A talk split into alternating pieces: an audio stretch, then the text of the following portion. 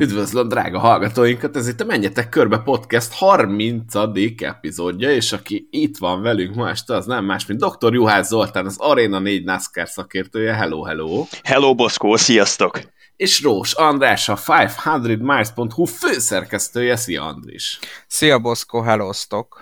Kezdetben járt a NASCAR a hétvégén, és én egy dologról szeretnék első körben beszélni, kicsit most szerintem máshogy közelítsük meg a versenyt.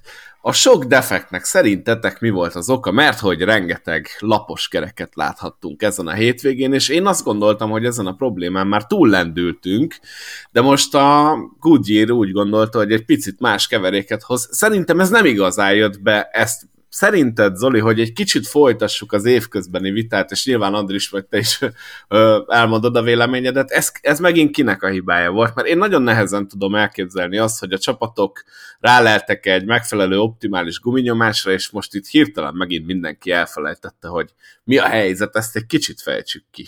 Hogy látjátok ezt?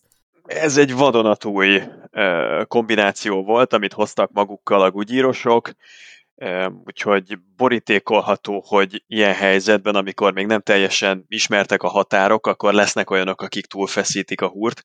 Valószínű ez történt azokkal, akik defektet kaptak, tehát Ricky Stenhouse Jr.-ral például, vagy Tyler Reddickkel. Vélhetően vagy a kerékdőlés lett egy kicsit agresszívebb a kelleténél, vagy a guminyomást választották meg határesetre, és a határnak a rossz oldalára kerültek én továbbra sem látok olyan problémát, ami, ami egy ilyen gumibotrány kirobbantására okot adna, tehát én nem ülök fel arra a vonatra, ami, ami a Goodyear-t a temetőbe viszi. Ez az autóversenyzésnek azt gondolom, hogy az egyik legfontosabb aspektusa. Úgy állítsd be az autódat, hogy lehetőség szerint eljuss vele a célba, és a lehető legnagyobb tempóval tedd ezt. Ebben néha van jó adag kockázat, és igazából Redik a legnagyobb vesztese talán ennek a gumi helyzetnek, ami, ami kialakult ezen a hétvégén, mert, mert nagyon visszaveti őt, és a bajnoki álmait is, az, ami vele történt Kansasben. És mi értelme van annak, hogy a rájátszás második fordulójára hozunk egy mindenki számára teljesen új keveréket? Ez, ez egyrészt mióta szokás, és ezt miért húzza meg egy gyártó?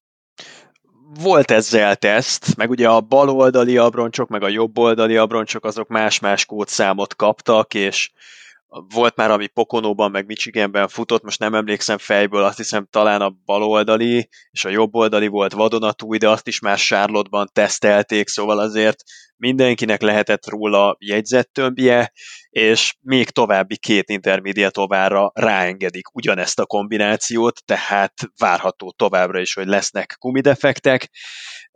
Én nekem ezzel semmi problémám nincsen, tehát ez egy olyan eleme ennek az egész egyenletnek, ami csak a variációs lehetőségeket nyitja szélesebbre. Azt hiszem, hogy a Goodyear összességében oroszlán részt vállalt abban, hogy ebben a szezonban élvezhetőbbek a versenyek, mint voltak mondjuk tavaly, vagy pláne az azt megelőző években.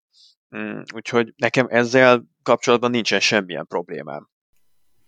Azt azért egyezzük meg, és furán is érzem magamat, hogy a NASCAR-t meg úgy ért védem, hogy, hogy nem tudsz olyan körülményeket teremteni soha egy teszten, mint, mint ami a versenyen kijön. Sem hőmérsékleti, sem pálya állapotbeli, sem az, hogy, hogy milyen éveket kelljenek autózni a versenyzők szélárnyékban, stb. stb.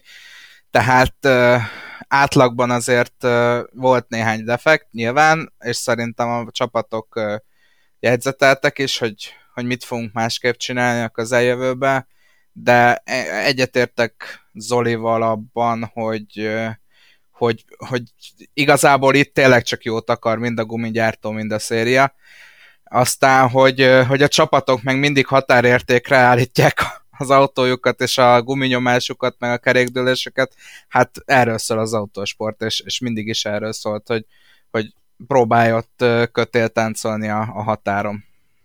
Én próbáltalak behúzni titeket, hogy így ilyen nagyon pökhendi rátok borítom az asztalt gumitémába, de akkor erre most nem ültünk fel erre a vonatra, jól érzem. Én tényleg nem látok indokot arra, hogy most elkezdjük kongatni a vészharangokat. Nyilván, hogyha ezen múlik majd a bajnoki címe valamelyik nagyon komoly favoritnak, mert utoléri őt a végzet egy neuralgikus helyzetben, teszem azt eh, Texasban vagy Las Vegasban, akkor kellemetlen lesz ez az egész, de én még mindig ott tartok 2022. szeptember közepén, hogy nem hallottam olyan komolyan vehető kritikát, ami a Goodyear-t tenné felelőssé a gumihibákért. Nem arról van szó, hogy inkonzisztens lenne a gumi, amit a Goodyear leszállít a versenyistálóknak, és néhányan szerencsésebbek a jobb főzetből kapnak, néhányan meg a, a, a moslékból, tehát nem erről van szó, azonosak a feltételek, és minden azon múlik, hogy egyrészt milyen a versenyzőnek a gumikkal való bánásmódja, másrészt pedig milyen az autónak a gumikkal való bánásmódja, ezt pedig én úgy hívom, hogy autóversenyzés. Kicsit uh, ilyen posztraumás szindrómám volt, a, amikor mondtad, hogy nehezen múljon valakinek a bajnoki címe, és eszembe jutott Jimmy Johnsonnak a 2012-es Phoenixi versenye, nem tudom, Zoli, emlékszel arra az esetre? Igen, igen.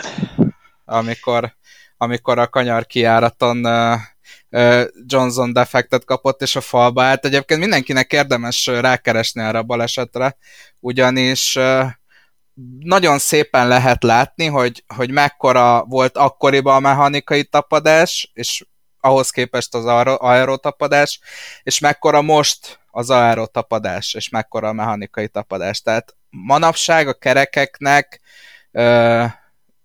úgymond sokkal kisebb szerepe van, mint, mint akkoriban. Tehát akkor már majdnem az egyenesbe kaptál egy defektet, és a falba álltál. Ma pedig azért az, az autó nagy részét elviszi a, a, a kanyarodásnak, meg, meg alapvetően a, a sebességnek.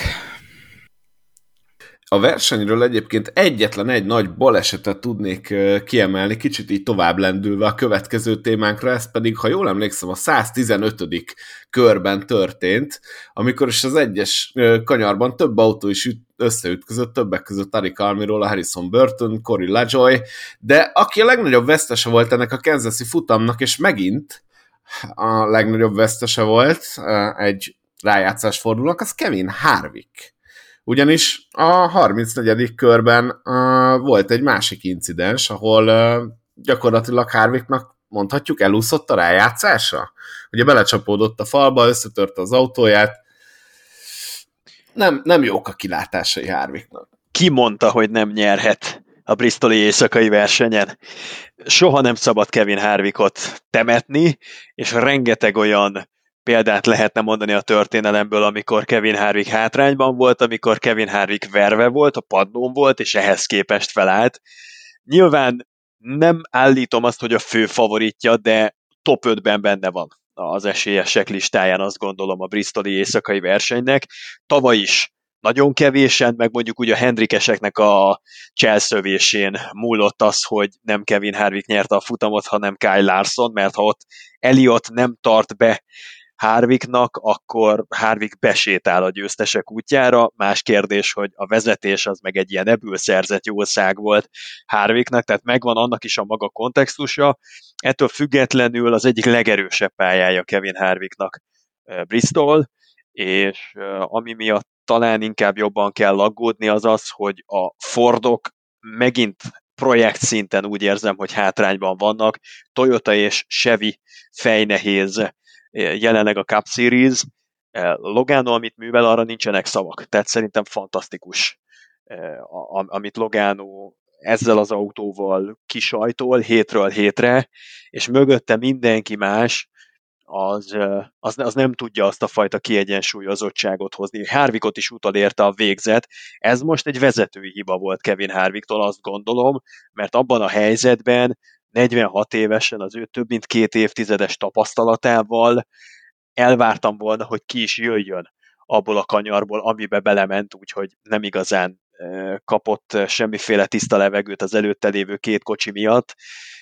Picit szokatlan hiba volt Kevin Harvicktól, főleg annak fényében, ahol állt a tabellán, meg amilyen előzményekkel érkezett meg Kansasbe, ahhoz képest engem kvázi sokkolt, hogy így veszíti el a második versenyét is a rájátszásban. Tényleg csak a győzelem fog rajta segíteni Bristolban. Arra viszont ugyanezt tudom mondani, mint amit egy pár hónappal ezelőtt, hogy nagyon kevés pénzt mernék csak feltenni arra, hogy Kevin Harvick kiesik, még így is, hiszen, hiszen tényleg az a kategória, akit nem szabad leírni egy másodpercre se. Én nem akarok nagyon előre szaladni, de szerintem ez a Bristoli verseny, ez akkora free for all lesz, hogyha így egy kicsit uh, játékokba akarunk belemenni, hogy uh, nagyon okosan kell majd versenyezni, ugyanis sok, sok uh, pilóta van, akinek uh, csak úgy van esélye, hogyha nyer, és éppen, éppen ezért mindent föl fog tenni a, az asztalra, és, és szerintem itt óriási roncsdárbi lesz, úgyhogy aki a leg, lehető legjobban túléli, az, az fog nyerni, és szerintem nem a leggyorsabb fog nyerni. Igen, azért egy Bristoli győzelemre föltenni a rájátszás továbbjutásodat szerintem nem egy életbiztosítás, azért ott 36 autó el fog indulni, még Kevin Harvick könnyen előfordulhat, hogy önhibáján kívül is kiesik, tehát mondjuk belekeveredik egy balesetbe vétlen félként, azért az a Bristol éjszakai verseny nem egy olyan egyszerű dolog, ugye most aszfalton rendezik, hiszen a, a dirt futamon már túl vagyunk, a, a fordulót a rájátszásban, úgyhogy Beton. Én, ja igen, bocsánat, beton, legyünk teljesen pontosak, teljesen jogos a kritika, betonon rendezik ezt a versenyt. Én azt gondolom, hogy, hogy Kevin Harvicknak igencsak lecsökkentek az esélyei, pedig én vagyok az, aki beraktam még itt a kis fantazi játékukba is továbbjutónak. Ugye van ez a külön playoff játék, aminek majd linkjét majd szintén szintén megosztjuk, és azt hiszem, hogy még lehet csatlakozni. De egy picit magyarázzuk el, hogy hogy működik ez a playoff rendszer, tehát most a legjobb 16 pilóta van jelenleg versenyben az egyéni bajnoki címért, és a következő verseny, azaz Bristol utána már csak a legjobb 12 lesz, és az az érdekes helyzet állt elő, és akkor most kicsit kanyarodjunk vissza Kansasre, hogy Buba Valasz nyerte a futamot, ami azt jelenti, hogy az első három rájátszás versenyből az első kettőt nem rájátszás szereplő nyerte, és így aztán elég sok ember nehéz helyzetbe került, és nagyon sokat számíthatnak a pontok, hogy ki az, aki be tud csúszni a 12-es vonal alá, vagy éppen ki az, aki éppen kiszorul hát Kevin Harvicknak tényleg az az egyetlen lehetősége maradt, hogy megnyeri ezt a Bristoli futamot, ami azt gondolom nem egy életbiztosítás. Kit láttok esetleg még kiesőnek? Ki az, akinek nem fekszik Bristol, és eleve nem áll olyan nagyon jól ebben a listában? Én azt gondolom, hogy Kevin Harvick mellett nagyon jó eséllyel kiesik a másik Stuart House racinges is, aki kiharcolta a részvételt a rájátszásban, Chase Briscoe Igaz, hogy neki nem 35, hanem csupán 9 pont a hátránya a választóvonalhoz képest, de ha Kevin Harvick nem nyeri meg a versenyt, akkor, akkor, akkor Chase Briscoe szerintem tehát nem kerül még a legjobb tízbe se, kb. ekkora fényévnyi távolságot látok kettejük között. Ha meg Kevin Harvick megnyeri a versenyt, akkor Chase Briscoe-nak még egy fokkal nehezebb dolga van, mert akkor még az az egy versenyző, akit pontok alapján előz, az is elé kerül a táblán, tehát Chase Briscoe egy ilyen csapda helyzetben van szerintem. Egyelőre nem láttam tőle olyat, ami meggyőzött volna arról, hogy ez a pálya feltétlen az erősségei közé tartozik, úgyhogy tartok tőle, hogy mind a két Stuart House Racingestől búcsút veszünk, onnan viszont teljesen megjósolhatatlan, mert Suarez, Reddick, Cedric, Kyle Busch és Austin Dillon ott vannak egymáshoz képest alig néhány pont hátrányban, illetve néhány pont különbséggel, e, és közülük tényleg egy, egy pillanatnyi, egy utolsó jobb etap, egy, egy megfogott négy-öt helyezés, az fog dönteni arról, hogy, hogy ki jut tovább, az, az nagyon meleg lesz, és Kálbus, hogy ilyen helyzetben navigálták magukat, nem túl jó előjel, főleg úgy nem, hogy hát majd nyilván beszélünk róla, hogy azért a Joe Gibbs Racing-gel Kyle Busch-nak az együttműködése, hát minimum meg vannak számlálva a napjai, és nem tudom, hogy milyen lehet a kémia ebben a szituációban arra felé. Én, én akkor kicsit pontosabb leszek, és mondok négy nevet, aki szerintem ki fog esni. Nagyon, nagyon dicsértem én is Daniel Suárez-t az egész szezonba. de szerintem ő lesz az, aki ma este pont annyi pontot fog veszíteni, hogy ki fog esni. Úgy érzem, hogy Chase Briscoe is ki fog esni, ebbe egyetértek Zolival. Szerintem Austin Szindrik is ki fog esni. És hát, hogyha Kevin Harvick nem nyer futamot, akkor egyértelműen Kevin, Kevin hát, tehát pontok alapján Kevin Harvick nem fog tovább jutni. Ezt, ezt ki lehet jelenteni, neki nyernie kell. És hogy állnak a, azok a tipjeid, amiket nem most dobsz be a második rájátszás verseny után, hanem amit még leadtál, azt megelőzően, hogy elkezdtük az egész Teljesen más. Tehát teljes, abszolút félrementem. Mert most ez jó pofa volt, hogy most megjósoltad, de Persze, tök tök jó. más nevek voltak, nem? Teljesen más. Tehát uh, uh, én Suarez-t is uh, betippeltem, hogy tovább fog jutni, viszont ezek közül a neve, tehát ő neki ennél több pontot kellett volna gyűjteni, jobban kellett volna átlagban szerepelnie, én arra számítottam, hogy jobban fog, nem szerepelt átlagban jobban, úgyhogy ha jól emlékszem, akkor Christopher Bell volt az, akit én kiesőnek mondtam, de hát Bell szenzációsan megy, szerintem jelen állás szerint a Joe Gibbs Racingnek vele van a legnagyobb esélye a, a bajnoki címre, de hát nyilván még a szezon végéig sok víz lefolyik a Dunán, meg a Mississippi-n, úgyhogy, úgyhogy azt mondom, tehát teljesen félrement ez a playoffos tippem, azt én már el is engedtem. Én, én erre a Mississippi-re beírtam neked ide egy piros pontot. hogy ez csak így halka megjegyzem, hogy a Dunán és a mississippi tényleg átkötöttünk amerikaira. Nem akarok itt hencegni, és én azt gondolom, hogy még simán fölborulhat például az én előre beírt tippem, de én Chase Briscoe, Daniel Suarez-t, Austin Szindriket és Austin Dillont ejtettem ki ebben a tippjátékban az első ö, kör után, és gyakorlatilag ezt én tartanám is. Tehát, hogyha négy nevet kéne mondani, akkor nálam ugyanez a négy név. Én is reménykedek egy Harvick győzelemben, szerintem meg is lehet, és tőlük fogunk búcsúzni. Nekem Chastain, Briscoe, Szindrik és Bowman voltak eredetileg a kieső jelöltjeim.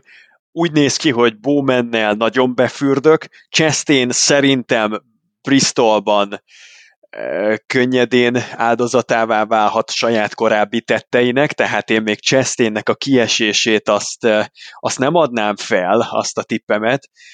Briskóval és Szindrikkel, hogy ők ketten búcsúznak, azzal meg most is ki vagyok békülve, tehát négyből hármat én lehet, hogy betalálok, és négyből hármat fenntartanék a mai fejemmel is, úgyhogy a merész tippem az továbbra is él, szerintem Ross Chastain az előzményekkel egy ilyen bristoli klaustrofób élményből nem tud győztesen kijönni, mert túl sok az ellensége, és hogyha azok egyszer összefognak, vagy egy valaki közülük úgy dönt, hogy na most betelt a pohár, akkor Ross Chastain az a falban fog kikötni, és ilyen lengőkarok mellett 10 perces javítási óra ide vagy oda, az a 20 pár pontos előny, az nagyon könnyen el fog olvadni. Közben én is ránéztem a kis uh, tippeldémre, és nem is, nem is ment. Ja, jó, hát a Christopher Belles tippem az nagyon mellé ment, de én is... Uh, az a legcsúnyább. Az, az, nem, az, az, az nagyon. Az nagyon. Hát nem Christopher Bell az egyetlen, aki már kvalifikálta magát a következő körre, ugye? Matematikailag biztos. Uh, igen, igen, igen, igen. igen. Viszont Chase Briscoe, Austin Sindrock és Austin Dillon nálam is benn van. Na most én Dillonnál azt érzem, hogy valahogy ő, nem tudom, emlékeztek-e a, arra a Ryan Newman féle szezonra, amikor így valahogy elbukdácsolt a legjobb négy.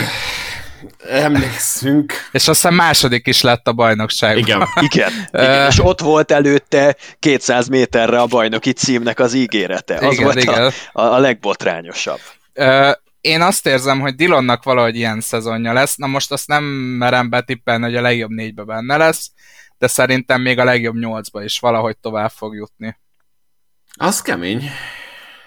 Na ez merészebb, mint az én cseszténes elsőkörös búcsúra vonatkozó tippem. És vidd ezt, vidd ezt úgy, hogy én Austin Dillon kiesésre tettem, tehát így most tudjátok, amikor visszamennétek egy jó két hetet, vagy három hetet, és elbeszélgetnétek saját magatokról, magatokkal, hogy mire gondolt a költő. De mi az, ami ennyire meggyőzött e, abban, amit eddig Austin Dillontól láttál a rájátszás két futamán? Ö, nem feltétlenül Austin Dillon, szerintem Dillon, hogy mondjam, tehát Redik is, Rediknek is vannak jó pillanatai, de, de ő kicsit kevésbé... Dylan nem gyors, de Ryan Newman se volt gyors. Tehát folyamatosan így gyakorlatilag átbukdácsolt a konzisztens eredményeivel, és szerintem Dillon sem, Dillonnak se volt kiugróan rossz versenye eddig, úgyhogy én, én erre, erre alapozom azt, hogy ő nem győzelmekkel fog tovább jutni, hanem egy konzisztens teljesítménnyel.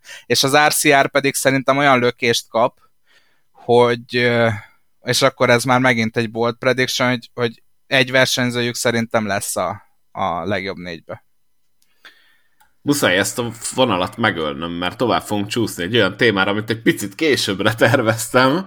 Mit szóltok Buba Valasz zseniális győzelmi? Én azt gondolom, hogy ezt lehet mondani, hogy zseniális. Ez a verseny, megmondom őszintén, hogy nekem nem tetszett túlságosan. Szerintem az eddigi izgalmas futamoktól azért elmaradt. Hát nem volt nézhetetlen vagy ilyesmi, de nem volt egy kirivón jó futam, egy sima NASCAR versenyt láthattunk a hétvégén, azonban Bubba Wallace teljesítménye teljesen lenyűgözött, és az, hogy Danny Hamlin sem tudta igazából érdemben megverni őt ott a végjátékban, az, az elég jó előjeleket mutat Buba Valasz jövőbeni karrierjére. Nagyon-nagyon higgadtan versenyzett, tényleg beosztotta az előnyét az utolsó szakaszban, és azt gondolom, hogy teljesen megérdemelte, megszerezte. Most már a kritikusok által is azt lehet mondani, hogy az első rendes futamgyőzelmét oválon a NASCAR Cup Series-ben.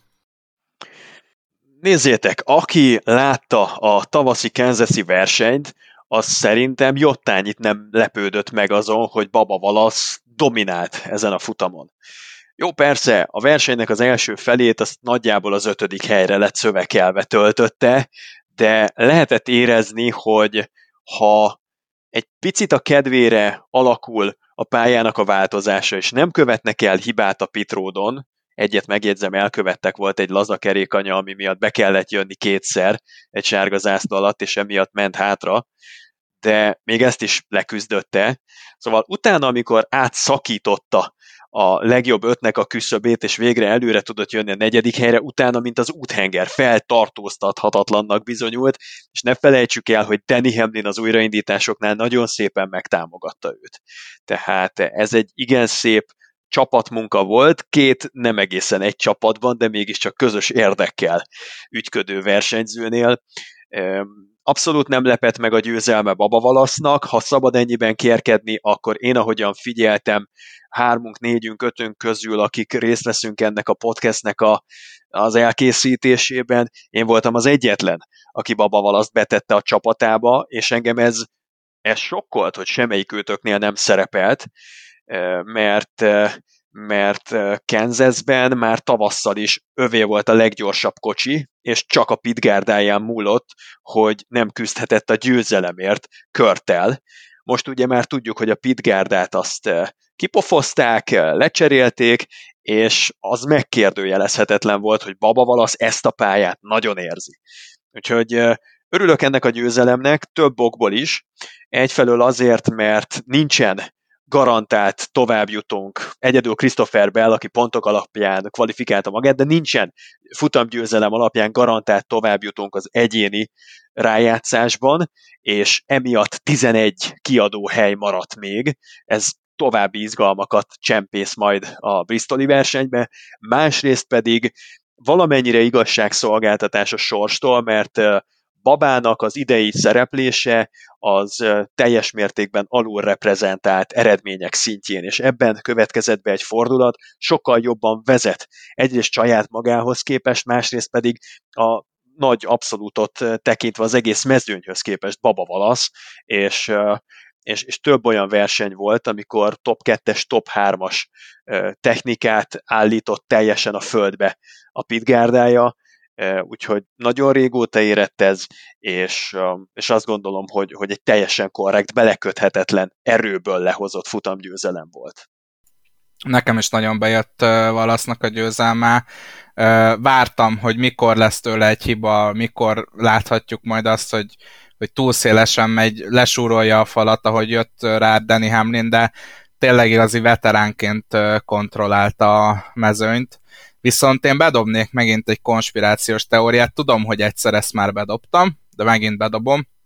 ami az, hogy, és statisztikával kellett volna ideálnom, hogy amióta Kurt Busch nem, nincs a csapatnál, és gyakorlatilag Baba lett az első számú versenyző, azóta teljesít ennyire zseniálisan gyakorlatilag futamról futamra. Én nem is emlékszem, hogy lett volna rossz versenye Valasznak, és van is egy statisztikára, hogy az utóbbi, nem tudom, tíz versenyen ő gyűjtötte a legtöbb, legtöbb pontot. Igen. Az, de az hát, egész hogy... mezőnyből, és az első 20 egy, nem, az első 10 7 vagy 18 versenyt teljesítette a régi pit csapatával, és 22-es volt az átlag befutója, amióta pedig azt hiszem 9 verseny óta az új pit csapattal, vagy 10 verseny óta az új pit csapattal fut, azóta lehozta az átlagát 11 alá. Tehát eszméletlen különbség. És akkor ezt csak a pit csapatra foghatjuk? Ti nem, nem. láttok ebbe semmit, hogy Kurt Busch hiánya valahogy vagy, vagy ilyen pszichológiailag lendítette be, hogy akkor neki kell most teljesíteni, nem, nem tudom. De én azt érzem, hogy amióta nincs Bush, azóta uh, sokkal érettebben versenyez Valasz, és sokkal konzisztensebben. Szerintem ez nagyon sok tényezőnek az együttese. Baba Valasz versenyző szintjén rengeteget lépett előre ebben a szezonban, ez csak azt nem látja, aki nem akarja azt nem állítom, hogy a legszűkebb világelitbe, tehát a legjobb 4-5-6-7 stock autóversenyző között ott lenne most jelen állapotában Baba Valasz, de nincs messze tőlük, és talán pályafutása során most először felvillant olyan potenciált, ami akár ebbe a tényleg legszűkebb elitbe emelheti őt hosszabb távon is, most először látok erre potenciált, és emellett az kétségtelen, hogy az erőforrásaikat ez a 23-11-es csapat, ha egy autót kell kiállítani, egy pit csapattal együtt, akkor jobban tudja összpontosítani, mint amikor megoszlik a figyelmük két gárdára. Azért Körbusnak is nagyon szenvedős volt a szezonnak a javarésze. Az egy futamgyőzelmét leszámítva azért megjárta ő a szélrózsa minden irányát az eredményjelzőn, tehát eh, az se egy smooth sailing a 45-ös gárdának a produktuma, de most, hogy rá tudják kihegyezni az egészet, ott van Ty Gibbs, aki, aki, aki nyilván a jelen állapotában nem igazi kihívója csapaton belül Babának, és a tulajdonosi pontversenyben ott van a lehetőség, hogy minden erőforrást oda allokáljanak a, a, a Baba Valasz keze alá, úgy tűnik, hogy ebben a szerepkörben kilépett a saját árnyékából, és tud olyan vezéregyéniség lenni, aminek eddig írmagját nem mutatta. Az az ember, aki a legkisebb probléma esetén a csapat ellen fordult, és a nyilvánosság füle hallatára válogatás nélkül mindenféle jelzőket oda borított a bajtársakra, az néhány hónap leforgása alatt eljutott nyilván Körbusnak, Danny Hamlinnek, egyebeknek a mentorálása mellett egy olyan szintre, ahol egy legitim, stabil, konstans futamgyőzelem esélyes lehet belőle ezzel a technikával párosítva. Én nem uh, tudok menni ezzel a Kurt féle elmélettel, még mindig Morfi, bocsáss, bocsáss meg kérlek. Én, én egészen másokokban látom itt a, a ennek a hátterét, vagy egészen más látok azért, hogy Boba Valasz fejlődött, és ez a fő ok, ez Danny Hamlin, ahogy itt Zondi is említett a végén, én legalábbis ezt gondolom, hogyha valaki megnézte a Netflixen a Boba Valasznak a dokumentum sorozatát, vagy dokumentumfilm sorozatát, akkor ott lehet látni, hogy Danny Hamlin milyen szinten foglalkozik Baba Valasszal, és azt gondolom, hogy Hamlin iszonyatosan jó mentor. Tehát annyira jó dolgokat mondott neki, hogy hogy szerintem visszahúzta őt a földre. És Baba Valasz elkezdte újraépíteni a fejében a karrierjét. Én, én ezt tudom sokkal inkább elképzelni egy, egy működő forgatókönyvnek, és ehhez a munkához idő kell, és ahhoz, hogy az ember fejben változzon, és a felfogása változzon, ehhez időre van szükség, és ez az, ami, ami kellett Baba Valasznak, és én azt gondolom, hogy egész egyszerűen csak ahogy telt múlt az idő, egyre jobb lett, és egyre inkább figyelt, akár Kurt Busch mentorálására, akár Danny Hamlinére, és ez lett az eredmény. Egy egyre jobban formálódó, egyre profibb, egyre higgadtabb, egyre kedvesebb Baba Valaszt látunk hétről hétre, és ezzel bizony jönnek a, a jó futamok. Baba Valasz számára. Én, én azt gondolom, hogy sokkal inkább itt keresendő a válasz, nem tudom, hogy ezzel egyetértettek-e esetleg. Én egyetértek, szerintem nagyjából ugyanott keressük az igazságot, nem tudom, Andris, neked meggyőző volt? Én, én, én, én abszolút, abszolút nem azt mondom, hogy ez nincs benne a pakliba, csak gyanúsan, tehát tényleg legközelebbre összeállítok majd egy ö, statisztikát, hogy gyanúsan akkortól kezdett el ö, nagyon kiugró eredményeket hozni. Baba Valasz, úgyhogy egyébként két-három versennyel előtte már megtörtént ez a csere, tehát ö, ott, ott a pokodnói versenytől, mint hogyha kicserélték volna Baba Valaszt, és ezt meg mindig tartom, de majd legközelebb statisztikákkal jövök. Én nagyon egyszerűen le, lerövidíteném, amit szerintem Zoli is, meg én is próbáltuk mondani, mert ugyanonnan közelítettük, mégis máshova kanyarodtunk szerintem egy nagyon picit. Én a most ért be. Baba, Baba Valasz most ért be és, és tényleg olyan, mint hogyha nyomtak volna nála egy reszetet, és, és újra felépíteni magát, és ezt öröm látni, tehát hogyha megnézzük, hogy Daniel Suáreznek is 190, sose tudom pontosan, 6 futam kellett az, hogy megszerezze az első győzelmét, én azt gondolom, hogy Suáreznek a, az eddigi legjobb szezonja az idei a Trackhouse-nál, tehát vannak olyan versenyzők, akiknek kicsit több időre van szükségük, hogy felvegyék a, a fonalat, vagy esetleg előjöjjön belőlük, belőlük az a tehetség, ami bennük van. Talán Baba Valasz is egy, egy, egy ilyen ilyen Hát karakter. nem kell egyébként sokkal messzebb menni, hiszen már a Toyotán belül is talál egy, egy, egy példát, találhat egy nagyon jó példát erre valasz, a, nem más, mint Martin Truex Jr., ki gyakorlatilag a karrierjének az első ilyen, hát tíz évébe? Sokat mondok, Zoli? Nem igazán villogott. Aztán, úgy, úgy, úgy, igen. Aztán, aztán egyszer csak elkerült a jó helyekre, magabiztos lett, önbizalmat szerzett, és, és azóta pedig, hát jó, hát az idei szezonja az, az könyvfakasztó, de nem miatta legfőképp. De alapvetően hát mindent elmond, hogy az utóbbi öt évből azt hiszem négyszer volt első vagy második a bajnokságban. Na, itt érzem a pontot, hogy jöhet az atombomba, srácok, ugye? Az elefánt a konyhában. Ugyanis kiderült, hogy hol folytatja Kyle Busch, hogyha már így ennyit toyotáztunk, nem a Toyotánál, hanem itt uh, gyakorlatilag nem tudom úgy mondani, hogy ne hencegjek vele, az én tippem jött be, hogy ha nem a Toyotánál, akkor a Richard Childress Racinget tudom elképzelni Kyle Busch jövőjében, és az így is lett. Kyle Busch a Richard Childress Racinghez szerződik 2023-ra, és ami külön érdekesség, hogy a 8-as autóban kapott helyet, és ami szerintem az egésznek a pikantériáját megadja, hogy úgy kezdődött ez az egész bejelentés, hogy ezt élőben lehetett végigkövetni, hogy Kájbus fia kapott egy szerződést személyesen Richard Childress-től a jövőre nézve, ami azt gondolom, hogy elárulja azt, hogy Richard Childress ki, kivel képzeli el a jövőt, és ki az, akinek esetleg hajlandó lenne a későbbiekben átadni a csapatát, hát én azt gondolom, hogy ez Kyle Busch, nem mellesleg Kyle Buschnak a track csapata is megérkezik az egyébként elég erős Richard Childress-es alakulathoz. Mit gondoltok erről a hírről? Hát azért szerintem egyikünk se lepődött meg itt az utóbbi hetek találgatása. Persze, hiszen uh, mondtam. Ja, igen, igen, tőled indult, szerintem azért kezdett el tárgyalni. Tőled vette el Jordan Bianchi is, ugye?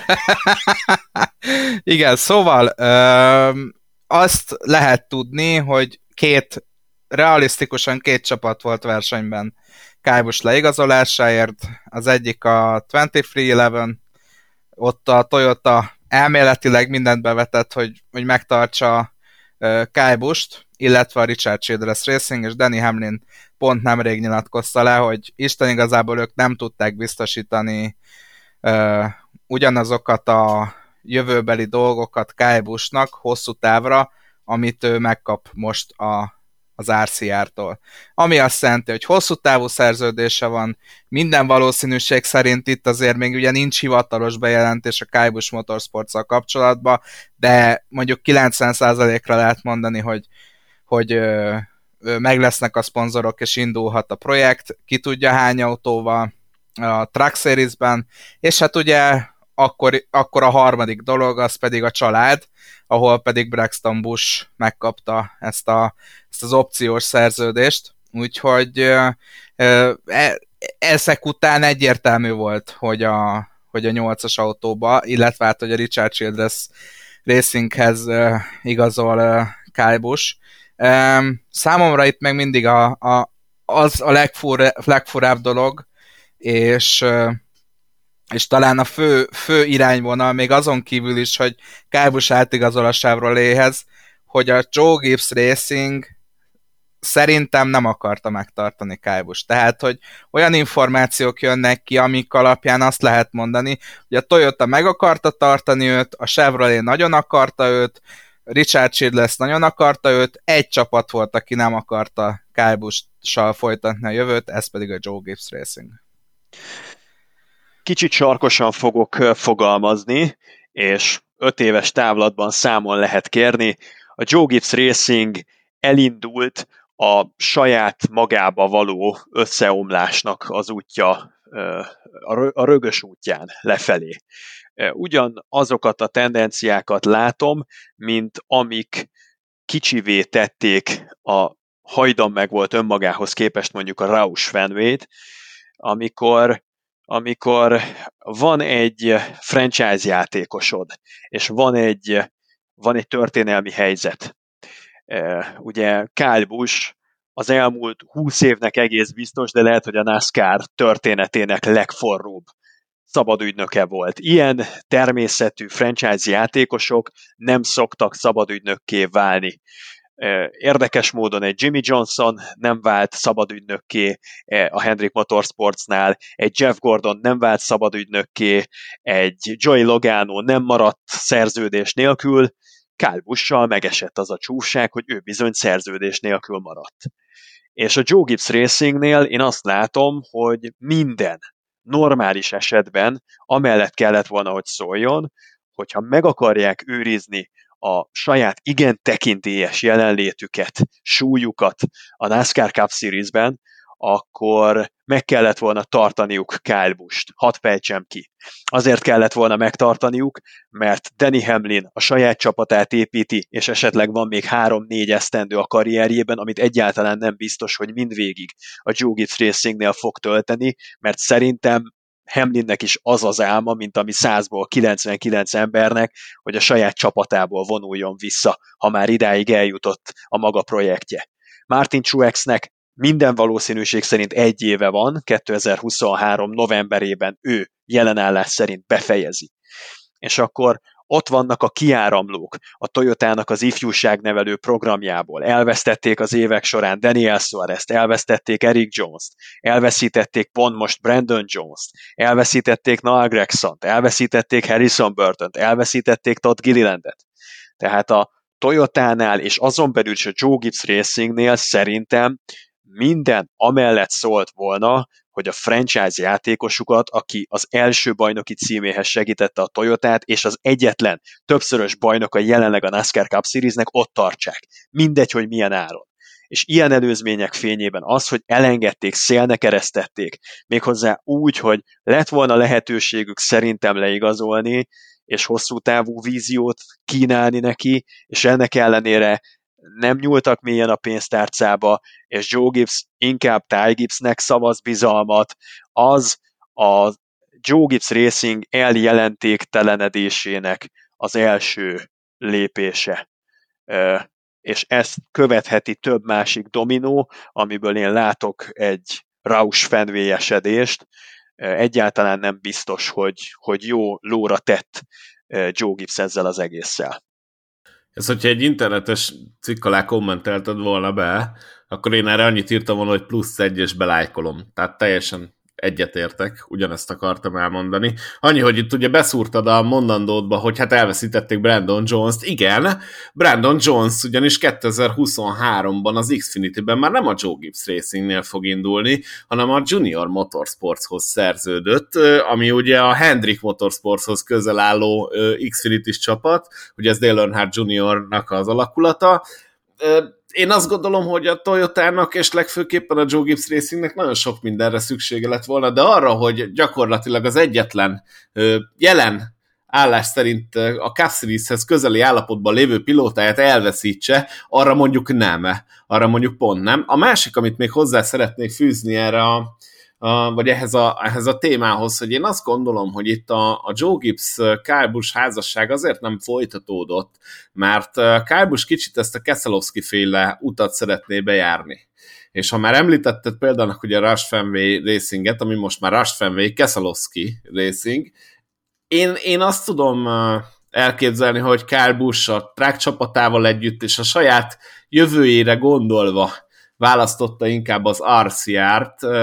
Nem tudom, hogy Joe Gibbsék mennyire kapartak, azt tudom, hogy Hamlin igen, de ott ugye ehhez a tortához hozzá sem fér Kyle Busch, hogy ő a jövőjét bebiztosítsa, nem hogy egy szeletet vagy kettőt kivághasson belőle, és az RCR-nál én azt gondolom, hogy erre lesz lehetősége, és volt lehetősége, és, és ő már nagyon-nagyon a nyugdíjas évekre előre gondolkodva hozta meg ezt a döntését. Hozzáteszem, hogy szerintem teljesen helyesen és logikusan gondolkodott, én nem gondolom, hogy Kyle akarna tűnni a NASCAR világából mondjuk 5-10 év múlva.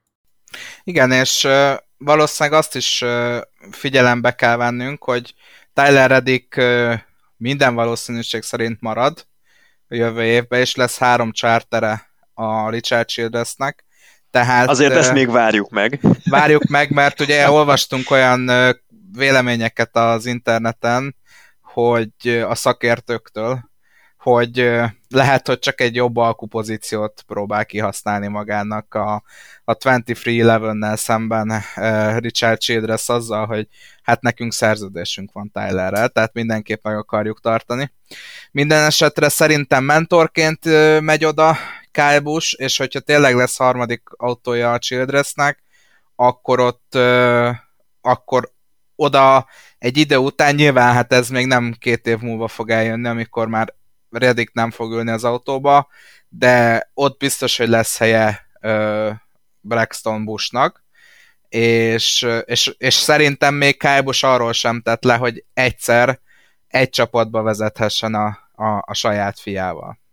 De bocs, de kinek lesz a mentor a Kyle Busch a Richard Childress racing Hát mondjuk Red- Austin Dillonnak. biztos nem, de hát Austin Dillon meg szerintem már nem az a kaliber, aki lehet segíteni, bár aztán... Nem tudhatod, tudni. nem tudhatod. Szerintem Kyle Busch-nak egy ilyen sokkal, szerep, sokkal nagyobb szerepet szán Richard Childress, mint amilyen szerepe volt a Joe Gibbs Racingnél. És, és még, egy, még egy hozzáfűzni való a Joe Gibbs Racinghez. Olvastam egy nagyon jó um, megjegyzést Twitteren, hogy a nepotizmus ennél sokkal nagyobb dinasztiákat is lerobbolt már. Az Austin Dillonnal kapcsolatos megjegyzéshez. Austin Dillon azért nem feltétlen egy olyan nagyon rossz matéria.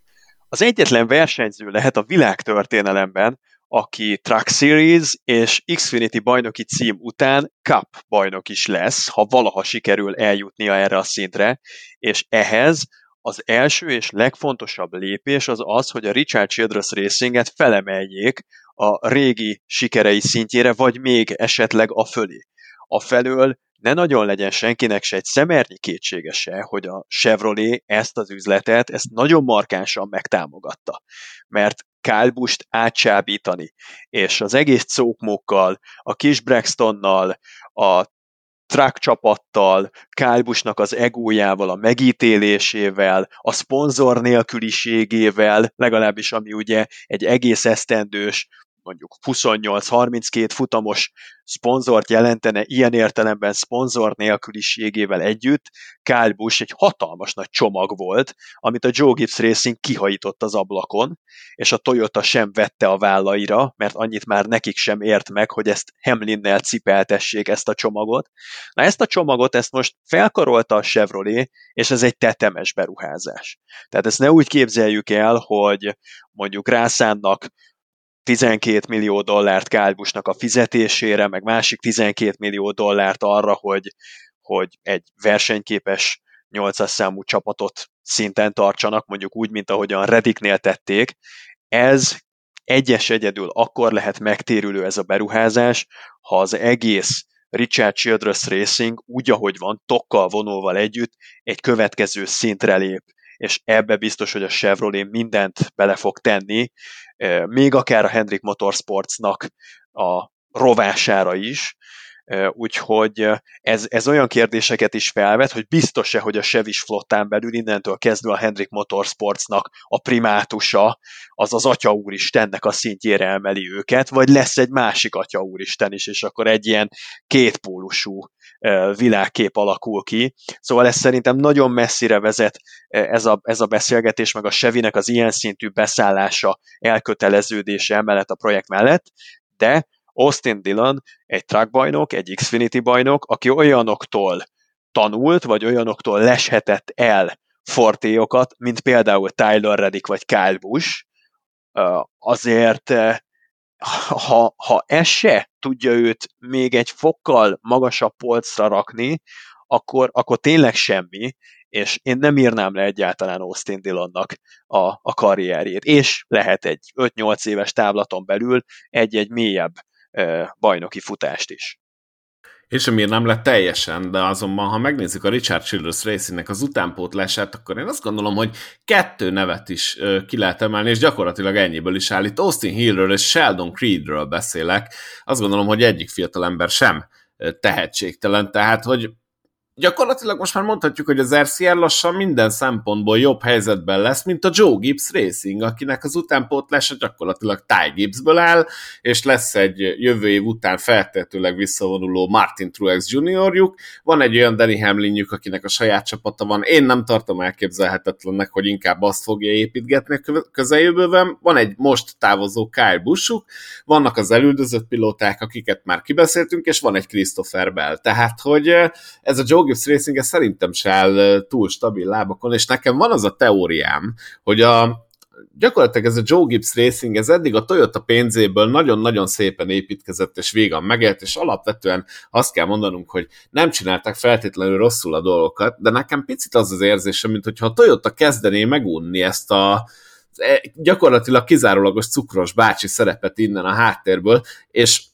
én azt látom, hogy nagyon-nagyon üdvözlik Danny Hamlinnek és Michael Jordannek a saját zsebéből történő befektetéseit, és talán a Joe Gibbs Racinget is próbálják ebbe az irányba eltolni a háttérből, és ezért van az, hogy, hogy nem rakták le azt a nagyobb összeget Kyle Busch-ért, úgyhogy a Toyota már azóta kijelentette, hogy nagyon csalódott, hogy nem sikerült megtartani Kyle de tényleg olyan, mintha ha a Joe Gibbsék vaktöltényel lövöldöznének, és így nagyon elkényelmesedtek volna ezzel a Toyota háttérrel az elmúlt években, és olyan, mint hogyha kifogyna a puskapor. Én, én ezt látom, és a Danny Hamlin Jordan féle 2311 csapat gyakorlatilag már, már kezd nagyon-nagyon stabil lábakon állni, tehát meg lehet ezt csinálni önerőből is. Azt gondolom, hogy a japán gyártó talán valami ilyesmit szeretne látni Joe Gibbs-től is. Igen, és ugye ezt, ezt veled beszélgettük, a te, te teóriádból, amit most itt a végén felvetettél, Boszko, abból indult ki az én teóriám is, hogy, hogy tényleg az lehet a, a Toyota-nál a Joe Gibbs Racing, ami, amit ugye te is mondtál, Zoli, a Fordnál volt a Rush. Amikor megérkezett a Penske, akkor szépen lassan hát egy ilyen másodszereplővé vált a Rush, és szerintem ezzel én is egyetértek, hogy itt szépen lassan a 23-11 lesz, hogyha nem vigyáz a Joe Gibbs, a, a, a, a Toyotának az első számú csapata, és azért ne felejtjük el, hogy Tyler, Tyler Reddick személyében a NASCAR egyik legnagyobb tehetségét sikerült elcsábítani. Tehát én a Toyotát magát nem féltem, viszont a Joe Gibbs Racinget nagyon. Én is, én is a Joe Gibbs Racinget féltem ilyen szempontból. A Toyota szerintem meg lesz, és mondom, pont a, pont a Hamlinék lesznek a minta, viszont nagyon kíváncsi vagyok a Zoli a véleményedre, mert amikor egy ilyen teóriát bedobok, akkor a lelki szemeim előtt mindig látom, hogy így bekészíted a guillotint, így a számomra, és sose tudom, hogy lecsapod a fejemet, vagy nem. Tehát most ezzel tudsz jönni, vagy, vagy látsz-e arra esélyt, hogy ebben van némi igazság, amit elmondtunk? Most maradjon a fejed a nyakadon. jó, kösz. Jó, jó, most én megvárom, hogy mi lesz ennek a vége, de, de igen, igen. Teóriának jó teória, végső soron ugye picit egymásra építkezünk, mert, mert nagyjából ugyanazt a, a topikot járjuk körül, úgy tűnik jelenleg, hogy Joe Gibbs eléggé sakkot adott önmagának ezen a táblán, mert vagy Ty Gibbs és Christopher Bell ketten el tudják vinni a hátukon a négy csapatos organizációt, amire hát jelenleg Christopher Bellnek szerintem a versenyzői kvalitásai lehet, hogy megvannak, lehet, hogy nincsenek, de hogy az egyénisége jelenleg nincs meg hozzá, abban biztos vagyok. Ty Gibbsnek jelenleg a tapasztalata nincs meg hozzá, a tehetsége vagy megvan hozzá, vagy nincs, valószínű, hogy megvan, de de, de még hosszú, hosszú évek, amíg, amíg belőle igazi franchise játékos fejlődik, és mindig ott lesz a bélyek, hogy ezüst kanállal a szájában született, és nem tartana itt, hogyha nem az lenne a nagyapja aki, tehát lehet benne egy olyan pályaív, mint az Austin Dilloni pályaív, hogy, hogy nagy rössel megérkezik az alsóbb kategóriákban, kenterbe ver mindenkit, és utána, amikor az igazán nagyokkal kell vetélkedni, hogy Danny Hamlin-t idézzem, magas a kerítés, amit át kell ugrani az Xfinity sorozat meg a Cup Series között, az a kerítés az igen magasra fel van húzva, úgyhogy eh, én azt látom, hogy a Toyotának végtelen türelmesnek kell lenni 2024. januárjától a Joe Gibbs racing szemben, mert lesz egy Christopher Bellük, akivel valószínűleg szerződést hosszabbítanak, mert jövőre neki is lejár, csak hogy Joe Gibbsnek ráncoljuk a homlokát tovább. Tehát Christopher Bell szerződést kell hosszabbítani 2004-től, ott lesz egy második teljes évét taposó Ty Gibbs, nyilván nem bajnok esélyesként, legalábbis nagyon csodálkoznék, hogyha másodévesként bajnok esélyes lenne, e, és másik két ember, az meg tök üres hely, senki nincsen az utánpótlás e, Lajstromban, aki, aki hogy oda kívánkozna, tehát e, nem tudom, hogy mi lesz veled Joe Gibbs Racing. Megoldandó feladatok egymás hegyén hátán, Joe Gibbs meg, meg inkább a, a, a problémákat kuszálta össze jobban az elmúlt hónapokban, mint sem megoldotta volna azokat. Igen, én is ugyanezt akartam, ezt az Austin Dillonos hasonlatot, amit a, előttél te is elmondani, hogy, hogy igazából Ty Gibbs nem tett le sokkal többet az asztalra, jelen állás szerint, mint Austin Dillon, amikor oda került. Tehát, hogyha Austin Dillon szíttuk, hogy hát persze egyenes út vezetett, akkor ezt azért Ty Gibbsre is bőven el kell mondani mert hogy az Xfinity Series-ben is magas a növé a legjobb technika, ugye anna az árkában is, tehát olyan pénzek voltak, ami, ami az árkának, a ki, árka csapatoknak a 90%-a nem tudott vetekedni vele, azért az Xfinity-be és a Joe Gibbs Racing, jó, mondhatjuk, hogy a Junior Motorsports van egy hasonló költségvetése, de azért a Joe Gibbs Racingnek szerintem nagyobb a költségvetése, mint a Junior Motorsportsnak, úgyhogy Isten igazából nem mondhatjuk azt, hogy, hogy Ty Gibbs bármivel többet letett az asztalra, mint, mint Austin Dillon a, a, a kábba való érkezésük előtt.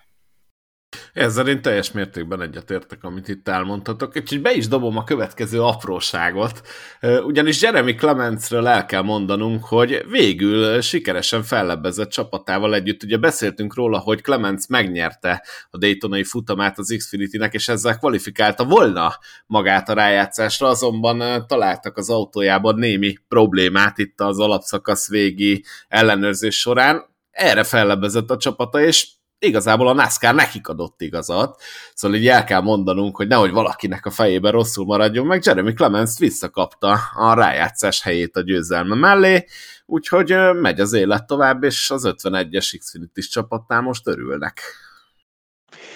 És Sheldon Creed egyre távolabb kerül attól, hogy kiharcolja a részvétel jogát az Xfinity rájátszásban, meg Ryan Sieg csúszott így a vonal alá, ugyanis Clemens ott lesz a playoffban. Jó látni egy kis csapatnak a nagy történetét. Én mindig örülök ennek, amikor Dávid legyőzi Góliátot. Egy lyukas garas nem adtam volna arra, hogy ezt megfordítják, bár az érvelésük az elgondolkodtató volt, azt mondták, hogy ők úgy vétettek a szabályok ellen, hogy saját magukat hozták hátrányosabb helyzetbe, tehát nekik még magasabbra volt téve a léc, amit át kellett ugrani. Az kétségtelen, hogy betű szerint nézve nem felelt meg az előírásoknak az ő megoldásuk, de nem, hogy előnyhöz nem jutottak, hanem hátrányból indultak. Valami hasonló érveléssel úgy tűnik, hogy meggyőzték a NASCAR-nak a fellebbviteli testületét, egy háromfős testületet. Szóval ez mindig egy örömteli helyzet, amikor így színezik, árnyalják a rájátszásnak az összképét. A Clemencék meg abszolút szerethetőek, tehát egy családi vállalkozás a maguk nagyon szerény lehetőségeivel, nagyon szerény költségvetésével, jó látni, ez, ez, ez valamit a hőskorból, abból a régi, klasszikus NASCAR-ból, amikor, amikor ugye el lehetett indulni borzasztó mélyről, és meg lehetett érkezni borzasztó magasra, néhány jól sikerült szezonnal a hátad mögött, de ez nekem mindig jó mementó. Igen, én is örültem Clemensnek, meg kell, hogy mondjam, picit keveslem a Fordokat a rájátszásban, úgy így, hogy Sieg most jelenleg kiszorult egyetlen egy ember, uh, Riley Herbst van Forddal uh, jelenleg a következő uh, körben, úgyhogy azért érdekes a helyzet, bár hozzá kell tenni, hogy nincs túl sok ebből a márkából az Xfinity Series-ben. Ami még érkezett a héten hír, és azt gondolom, hogy ezt is egy picikét körbe kell járnunk, az az, hogy North Wilkesboro rendezi jövőre az All-Star futamot, ugye itt a pilóták kritikái meghallgattattak, és a NASCAR elviszi az idén Ryan Blaney által Texasban megnyert All-Star versenyt a legendás North Wilkesboro-i pályára, ami ugye időközben hát bezárt, újra nyitott, valamennyit újítgattak rajta, de most milyen állapotban is van ez a pálya, Zoli? Köszöni szépen, nagyon jó állapotban van. Egy igazi, régi, klasszikus oválpálya, e, és a, a jelenlegi kiöregedett e, burkolata az meg aztán különösen nagy izgalmakat tartogat, mert olyan gumikopás lesz az All-Star hétvégén, hogy mindenki csak csettinteni fog, még a legnagyobb ínyencek közül is az autóversenyzés szerelmesei, azok azt gondolom, hogy bekarikázhatják piros betűvel ünnepként.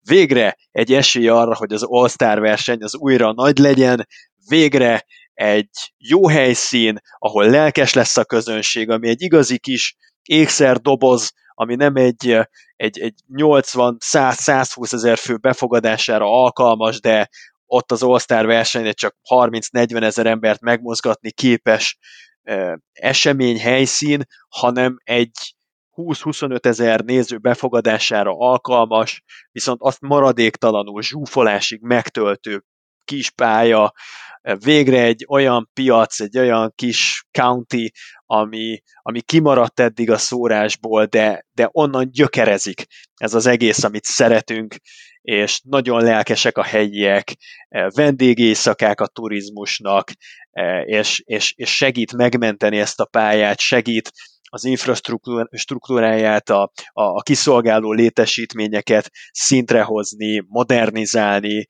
helyi közútrendszert fejleszteni, figyelmet irányítani arra a térségre, úgyhogy én ennek végtelenül örülök, az meg, hogy Texas elveszített egy helyet a naptárban, az meg a tökéletes döntés volt. És ismerve, hogy milyen módon szerezte meg Texas a második naptárbeli helyét, majd 20 évvel ezelőtt, ugye ez a Furco per is ebből kerekedett, ez most kvázi visszafordítódott ezáltal, és, és, és a, a, olyan, mintha a történelem kerekét egy ilyen igazságosabb irányba visszaforgattuk volna. Egy nagyon jó igazságszolgáltatás ez így ebben a formában. Rockinghamet kitúrták, Texas jött, és két évtizeden keresztül hengerelt, kirobbanthatatlan volt a naptárból, pedig se a versenyzésnek a színvonala, se a helyi piacnak a a, a befogadó, felfogó képessége nem volt olyan, mint amilyennek megálmodták, és, és végre egy, egy olyan pálya veszi át a helyét Texas második naptárbeli pozíciójának, ami igazán rászolgált erre. Én nagyon örülök, srácok. Nagyon. Leszek én a, a negatív hang. Nekem két problémám van ezzel. Én egyáltalán nem vagyok biztos benne, hogy azért eléggé finoman fogalmaztál azzal, hogy előregedett aszfalt. Tehát itt majdnem, hogy ugratók vannak az aszfaltba, North Wilkesboro-ba. Én nem tudom, hogy a diffúzoros, nagyon alacsonyan futtatott Next Gen autók ezt hogy fogják bírni. Vegyétek le a diffúzort róla. Értem, értem. Tehát nyilván lesz majd azért ezt is tartva, oldjátok meg, csak és akkor itt át is kötök a másik negatívumra. Én ezt egy picit elkapkodott döntésnek tartom. Nagyon örülök, hogy visszatér a NASCAR North Wilkesboro-ba, én nem biztos, hogy egyből vittem volna rá egy All-Star versenyt. Ö, annak viszont egyetértek, és nagyon örülök, hogy Texas minél kevesebb annál jobb, főleg amióta átalakították, mert hogy, hogy hogy tudtak egy olyan pályát csinálni, ahol a NASCAR és az IndyCar is snooze festeket tart, azt nem tudom, de sikerült nekik. Úgyhogy igen, én, én nagyon örülök, hogy a trackot fog versenyezni, viszont az All-Star versenyt egy picit elkapkodott döntésnek tartom, meg én azt látom, hogy itt realisztikusan akkor térhet vissza North Willsboro, hogyha rendesen tényleg a, az infrastruktúrára és mindenre rá lesz költve. És ebbe beletartozik az aszfalt is, az aszfalt felújítása. Én, én arról szeretnélek egy kicsit kérdezni titeket, miközben elmondok ilyen side infókat, ugyanis emlékeztem rá, hogy mennyi pénzt kapott a pálya. Ugye itt az Észak-Karolinai állami költségvetésből uh, nyestek le 40 millió dollárt, és ezt osztották szét most, ez pont idén történt, méghozzá idén évelején. Ezt osztották szét North Wilkesboro, a Rockingham Speedway és a Charlotte Motor Speedway között hogy fejlesztenek. Ebből kapott egy 18 millió dolláros szeletet ez a pálya, és ezt igazából infra, infrastruktúrális fejlesztésekre lehet elkölteni, tehát ahogy mondtad Zoli, utakra, csatornahálózatra, villanyra, összeköttetésre, tehát gyakorlatilag csupa olyan dologra, ami egyébként a helyiek életét is megszépíti, megkönnyíti, versenytől függetlenül. A másik, amire szeretnék rávilágítani, hogy ez a pálya az én legjobb tudomásom szerint maga a pálya, hogy Andris is mondta, nincs túlságosan jó állapotban, tehát ez úgy volt hagyva, ahogy volt, és igazából ezzel kettő évvel ezelőtt kezdtek el foglalkozni, amikor is az iRacing, és én úgy tudom, hogy ez személyesen Dale Earnhardt Juniornak volt a projektje, aki ugye az iRacingnek a CEO-ja, tehát a vezérigazgatója, nem mellesleg. Önneki volt ez a, ez a szeretett projektje, hogy North Wilkesboro-t, ha más nem, akkor virtuálisan elkezdi visszahozni a, a NASCAR történelem könyvéből a valóságba, és önkéntesek mentek ki akkor, és tépkedték ki a kilométeres gazokat, amik ott körbenőtték a pályát azért, hogy az iRacing ezt be tudja lézerszkennelni, és be is került a játékba. És azt gondolom, hogy ez talán elindított valamit. Tehát, hogy gyakorlatilag ezt a mozgalmat részben én azt gondolom, hogy Juniornak köszönhetjük, bekerült a játékba, tartottak rajta aztán valós versenyzőkkel is szimulátorversenyt, és, és úgy elkezdett így visszaszivárogni a köztudatba, úgy, hogy persze a NASCAR-nak a, az igazi hardcore fanjai sosem feledkeztek meg róla, tehát ez tényleg egy igazi klasszikus vérbeli, nagyon-nagyon nagy történelemre visszatekintő NASCAR pálya, de mintha itt indult volna el valami, és azt gondolom, hogy talán majd egy ilyen off-season podcastben kibeszélhetjük, hogy mi is történt a, a NASCAR-ral a 70-es, 80-as, 90-es években, hogy milyen irányba ment, és hogy tűntek el pályák, de, de egy, egy bizonyos tényezőnek volt áldozott ez a North, North Wilkesboro és Rockingham, és egyébként még több egyéb pálya is, de nem lenne itt szükség magának a pályának és a pálya létesítményeinek a felújítására, ugyanis nem régiben tartottak ott kisebb versenyeket, és én néztem a közvetítést, és ez olyan állapotban van az egész, ahogy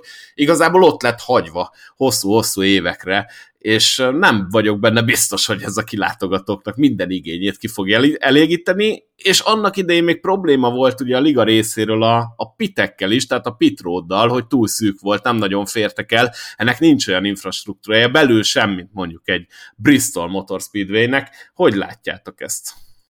Ne nyúljatok hozzá! Ez az egy kérésem van. Tehát vannak olyan érinthetetlen helyszínek, amik nem szabad, hogy elveszítsék a karakterüket. North Wilkesboro-nak nagyon jellegzetes, hogy az egyik egyenese az hegynek fel, a másik egyenese hegyről le, tehát most értsétek jól, nyilván nem hegy a szónak a földrajzi értelmében, de van szintkülönbség, és ez már önmagában nagyon izgalmassá teszi. Az, hogy olyan a burkolatnak a minősége, amilyen, hogy mennyi csatát megélt, eh, mi mindent látott, beszélni tudnának azok a eh, apró pici elemei, morzsái annak a burkolatnak, amik jó lehet, hogy felválnak, jó lehet, hogy gondot fognak okozni, és akkor lesz egy 20 perces piros zászló, amíg javítgatnak. Egy All-Star versenyen belefér. Nyilván senki nem arról beszél, hogy egy Cup Series pontszerző versenyt eresszünk rá erre a muzeális pályára. Én csak azt mondom, hogy ugyanúgy, mint ahogyan Road Amerikát hagyjuk. Tehát minél jobban konzerválni képes ez a generáció, és minél jobban meg tudjuk őrizni, annál jobban elképzelhetővé válik majd a 20-30 év múlva oda téveigők számára, hogy hogyan nézett ki ez mondjuk az 1950-es években. Kellenek ilyen pályák, kellenek olyan, olyan, olyan kulturális értékek, most nyilván ott abban a helyi közösségben nézzük ezt a, ezt a kulturális érték kifejezést, amik, amik megőrzik a régi jellegzetességüket. Tökéletesen alkalmas szerintem versenyzésre, ezt bemutatták idén, augusztusban is, nem volt ott olyan probléma. Dale Earnhardt Jr. is nyilván gyakorlatilag ő szerelmet vallott ennek a pályának, és, és elmondta, hogy kisgyermekkorában ámuldozva nézte az ott zajló versenyeket, ott került bele ennek az egésznek a vérkeringésébe, és azóta egy, egy ilyen nosztalgikus szeretettel érkezik meg mindig, amikor, amikor arra jár. Tehát kétségtelenül elfogult, de ő autóban ült, vezette azt, tudjuk, hogy a biztonság a számára mennyire fontos, tudjuk, hogy hogyan ért véget a karrierje, és ennek ellenére azt mondja, amit én is mondok, hogy, hogy, hogy nem szabad hozzányúlni. Én itt például gondolok olyanra is, és, és nem, nem hagyom annyiban ezt a dolgot, hogy egy olyan lelátó, aminél a, már, már amikor a Winston Cup Series felirat kikerült, már akkor gyakorlatilag az életveszély közelében volt, azokat tehát milyen pénzből fogják felújítani egy all mert hogy erre azért most is lehetett látni augusztusban, hogy szükség lenne. Tehát, hogy nyilván nem szakad le, meg, meg, meg azért stabil, meg biztonságos, de hát azért nem festett jól. Már hogyha nem is a pályához nyúlunk, mert tényleg, hogyha annyira megcsinálják, hogy nem esik szét, én akkor azt mondom, hogy tényleg örökre maradjon így. De, és a többi? Bocsi, csak én, én még Zolira akartam rá főzni, csak későn raktam fel a kezemet. Szerintetek, aztán először vagy erre válaszoljon Zoli, erre én nem tudok válaszolni. Szerintetek Dale Earnhardt Jr. elindul egy track versenyen, vagy esetleg az All-Star versenyre valahogy megpróbálják őt, ott, őt becsábítani? Vagy éppen Jimmy Johnson. Tehát én csodálkoznék, hogyha ők ketten nem lennének ott a mezőnyben. Jimmy Johnsonnak ne felejtsük el, hogy garantált lenne az indulási joga, hiszen van All-Star versenygyőzelme, és ugye korábbi bajnok is, tehát azt hiszem tíz évig él a bajnoki címhez, illetve az All-Star győzelemhez képest tíz évig él az indulási joga, hogyha leadja a nevezését egy, egy All-Starra. Ott van a 91-es számú autója a Trackhouse Racingnek, amit szerintem nyugodtan csatasorba lehet állítani, akár egy Dale Earnhardt Jr., akár egy Jimmy Johnson kedvéért. Tehát én szerintem ez teljesen benne van a pakliban. Én, én magáról a pályáról beszéltem, tehát a burkolatról, magáról, meg arról, hogy van benne egy domborzati viszonyok által indokolt egyenetlenség. Ehhez nem szabad hozzányúlni. Én nem azt követelem meg, hogy a már teljesen máshoz szokott NASCAR szurkolók, akik, akik nyilván abban szocializálódtak, mióta megépültek az intermediate oválok, mondjuk Charlotte, vagy Texas, vagy Las Vegas, vagy Kansas, hogy nem tudom, két, három, négy, öt négyzetméteres szinte páholy áll rendelkezésre e, a lelátó minden pontján, ahol el lehet terpeszkedni.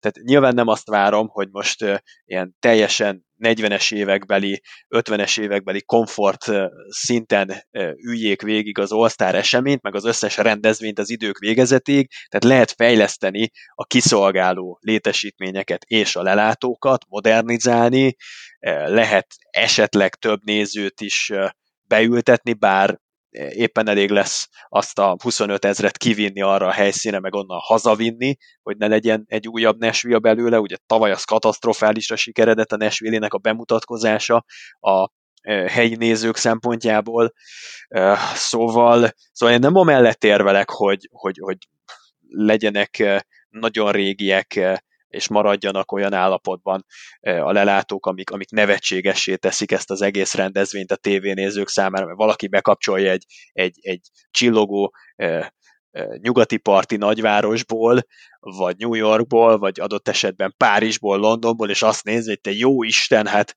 leragadtak a nászkárosok a 20. század közepén valóta a második világháborúnak a béke paktumai időszakában, tehát nyilván nem ez az elvárásom, de magát a versenyívet, a felületet, azt hagyjuk úgy békén, ahogy jelenleg van, addig, amíg csak lehet. Jó, ezzel egyet tudok érteni. A többire viszont remélem meg lesz a pénz, mert jelen állás szerint még nincs teljesen meg, ugyanis ez a 18 millió, amit kaptak, ezt nem erre kell fordítani, úgyhogy hát reméljük, De hogy... kaptak, kaptak még 4 millió dollárt a helyi önkormányzattól is, én még igen, azt olvastam. Igen, igen ez, ez igaz. Bár az nem tudom, hogy mire elég, mindegy, reméljük, hogy... Én el tudnám költeni a 4 millió dollárt. Azt én is el tudnám költeni, csak nem lennének Akkor új engem lelátok. is vegyetek fel a listára, ha lehet. Én még abba is benne vagyok, a három felé elosztjuk, akkor se fogok nagyon dühönkeni. Jó, tehát akkor 2-2-0-ba benne is vagy. Mert ugye nem mondtad, hogy egy részre osztuk el, csak három fel. Ja, én azt hittem, hogy te kéred a nullát. Nem, nem, nem. Nekem mindegy, hogy melyik ötök beszéljétek meg. jó, haladjunk tovább, meg, fog, meg fogjuk ölni ezt a dolgot.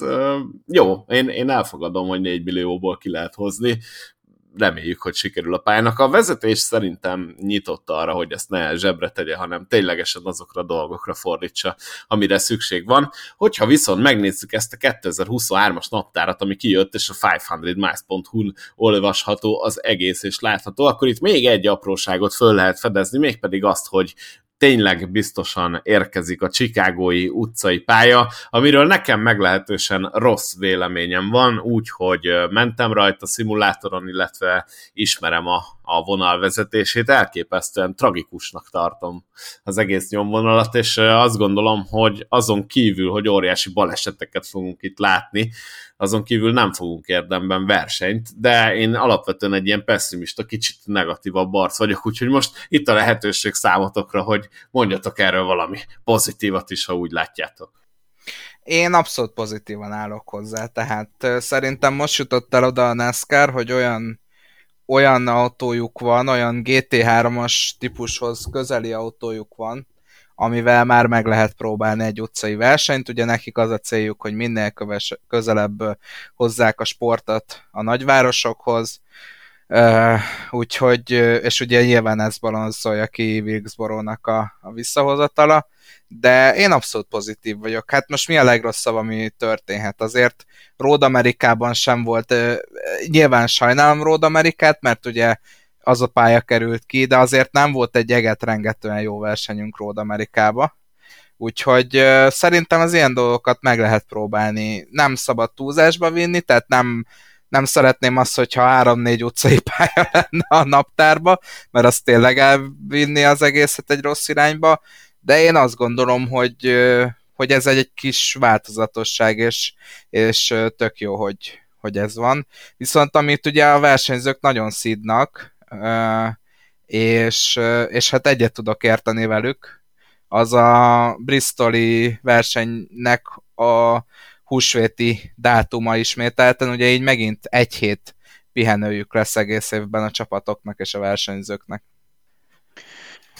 Én, én, én azt gondolom, hogy egy próbát megér a Chicagói utcai verseny, nagyon csodálkoznék, hogyha jó vége lenne, de persze örülnék neki valamilyen szinten, hogyha ha rám cáfolnának. Ettől függetlenül, amíg ott van Chicago Land és Parlagon hever, addig nekem nagyon fájdalmas ez az egész történet. Sokkal jobb versenyt lehetne rendezni a Chicago Land Speedway-en, mint uh, ami, ami uh, valaha is előfordulhat a Chicagói utcákon. Úgyhogy értem a döntést egyik részről, hogyha a marketing erejét nézem, a pénzügyi eh, következményeit nézem, másik oldalról meg értetlenül állok előtte, mert elbohockodtuk most már Atlantát, úgy tűnik, hogy Texas kapcsán is egyre többen rebesgetik, hogy majd új Atlantásítva lesz, és azt is super speedway-esíthetik. Lassan kifogynak azok az intermediate oválok, amikre erőteljesen feljavult a versenyzésnek a színvonala, és az egész évben stabilan a legélvezetesebb futamokat a másfél mérföldes pályatípus rendezte, idevéve még mondjuk a két mérföldeseket is, Michigant meg Fontanát, ezek legendás futamok lettek, talán soha nem voltak ilyen izgalmasak, mint ebben a szezonban, és ehhez képest szorulnak visszafelé, és nem nagyon szüremkednek be a naptárba. Chicago lendet minél hamarabb fel kellene támasztani, és azt gondolom, hogy eljött az idő, hogy például Richmondnak a helyét átadjuk egy Kentucky-nak, vagy valami vetésforgó legyen, nézzünk meg más helyszíneket is, úgyhogy tudnék még finomítani ezen a naptáron, de hát nem rajtunk múlik, és és hát igen, egy, egy jó lépés, meg egy rossz lépés, valahogy olyan egyet előre, egyet hátra esetkör ez, hosszú távon talán a jó lépések, az előrevezetők azok fognak dominálni. Én Chicago Landet én is nagyon-nagyon hiányolom, főleg úgy, hogy az egyik kedvenc pályámról van szó. De azt gondolom, hogy most, hogy mindent átbeszéltünk, mert maximum ennyit tudtam volna én is hozzátenni, hát ugyanezt akartam elsírni amit te is elmondtál, Zoli, úgyhogy köszönöm, nekem már nem kell. Viszont minden Igyekszem, Boszkó, igyekszem. Tehermentesíteni téged. tényleg szóval megspóroltad, nagyon-nagyon imádom, és az az a pálya, ami még trakkkal is iszonyatosan élvezetes, még szimulátoron is. Tehát egy egészen egyedi aszfaltcsíkról beszélünk gyakorlatilag. Legközelebb azért, hogyha ilyen van, akkor tett hozzá, hogy, hogy bár Boszkó is ezt mondaná el, de azért én mondom el helyett. ne, ez nem minden esetben van így, de most, most, most megint. Nem, még jó, hogy a, a hova megy kárbus tippeknél azért jó viccelek. De ezzel fogom szívni a véreteket még szerintem hetekig. Ö, meg kell beszélnünk, srácok, hogy ki a hét embere, a hét vesztese és erkölcsi külön díjasa. Én nekem a hét emberére kapásból kettő tippem is van, és szerintem ki is találjátok. Ö, találgatni nem szeretnék. Nekem a hét embere, bár nagyon nagyot nyert uh, Richard Childress, meg a Chevrolet, de egyértelműen Buba Valasz a hét embere, és nem nyitok vitát ebbe, tehát nem tudok mást megszavazni. Nálam Richard Childress a hét embere, szép és jó dolog, hogy Baba Valasz nyert egy versenyt, de történelmi jelentőségű ez az átigazolás. Még egyszer, az elmúlt két évtizednek egészen biztosan, de valószínűleg a NASCAR történetének a legnagyobb szabadügynökére tett szert Richard Childress, hosszú távra maga mellé oda édesgette, ezzel garantálja a saját gárdájának a jövőjét, szerzett egy, nagyon nagy valószínűséggel szerzett egy track csapatot, bár arra még a szerződés állítólag nincsen aláírva, úgyhogy teljesen ilyen cserjeszint, lombkoronaszint, meg avarszint, tehát hogy három irányba is hirtelen megjelent a Richard Childress Racing, és emellett Austin Dillon úgy tűnik, hogy szerzett egy mentort, Tudjuk, hogy Richard Childress nagyon nagy szerepet szán Austin Dillonnak abban, hogy majd ő vegye át a stafétát, és ő legyen az, aki a későbbiekben a csapatot tulajdonolja, igazgatja. Ilyen szempontból Austin Dillon nem csak egy versenyzőt kapott maga mellé, akitől tanulhat a versenyzési technika szintjén, hanem egy másik csapattulajdonost is kapott maga mellé, aki nagyon sok tehetségnek a felkutatásában már oroszlán részt vállalt, úgyhogy ilyen szempontból Austin Dillon és Richard Childress a két nagy nyertes, hát hogyha egy e, szemét kell mondani, akkor a legnagyobb nyertest azt Richard Childressnek hívják. Ettől nem tudok eltekinteni.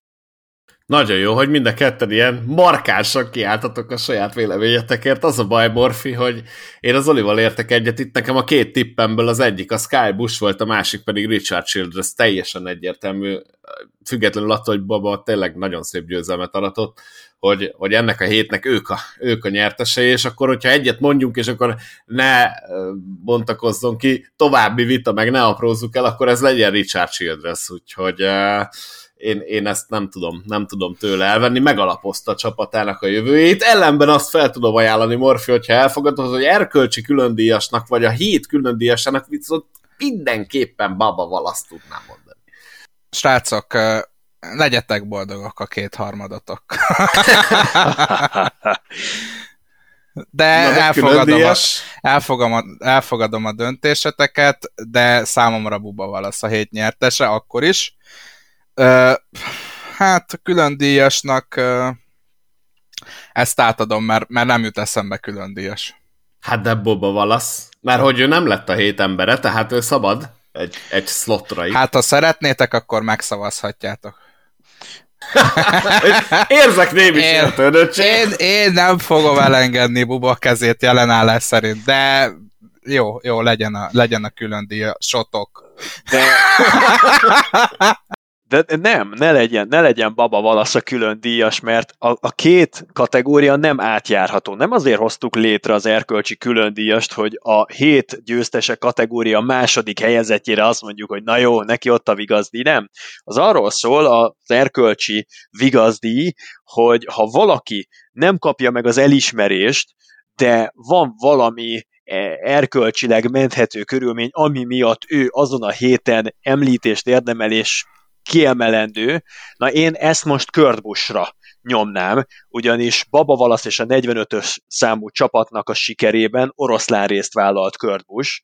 Senki most a szájára nem veszi, mert nem vele van tele a sajtó, de ez a gárda ott van a legjobb 12 között a tulajdonosi pontversenyben, jelenleg Christopher Bell mellett egyedüliként, és mind a két Kansas versenyt megnyerte a 45-ös csapat ebben a szezonban, és ez kimásra lenne visszavezethető elsődlegesen, mint arra a Kurt Busch, aki megkezdte az építkezést, és arra az épületre, aminek az alapjait letette Kurt Busch, arra fel tudott kapaszkodni Baba Valasz. Úgyhogy nálam Kurt. Um, akkor viszont én, én itt fogom ellőni a Richard Childress-es történetet, nálam akkor Austin Dillon, ugyanis ha nincs Austin Dillon, akkor lehet, hogy nem jön össze ez az egész kájbusos üzlet, erről nem is beszéltünk egyébként, hogy Dillon vetette föl Childressnek, hogy mi lenne, hogyha megpróbálnánk elhozni Kálbust. És hát ugye Dillon meg Kálbus nagyon jóba voltak egymással, viszont Childressnek eléggé uh, nyilván elásták már a csatabárdot Kálbussal, de nem voltak jóban. Úgyhogy Dillon, az a tárgyalások első felénél Austin Dillon volt az, akin gyakorlatilag állt vagy bukott a dolog, és óriási szerepe volt abban, hogy, hogy Kálbusnak összejöjjön a csapatváltás. Jó választás, Dillon. Jó választás. Boszkó?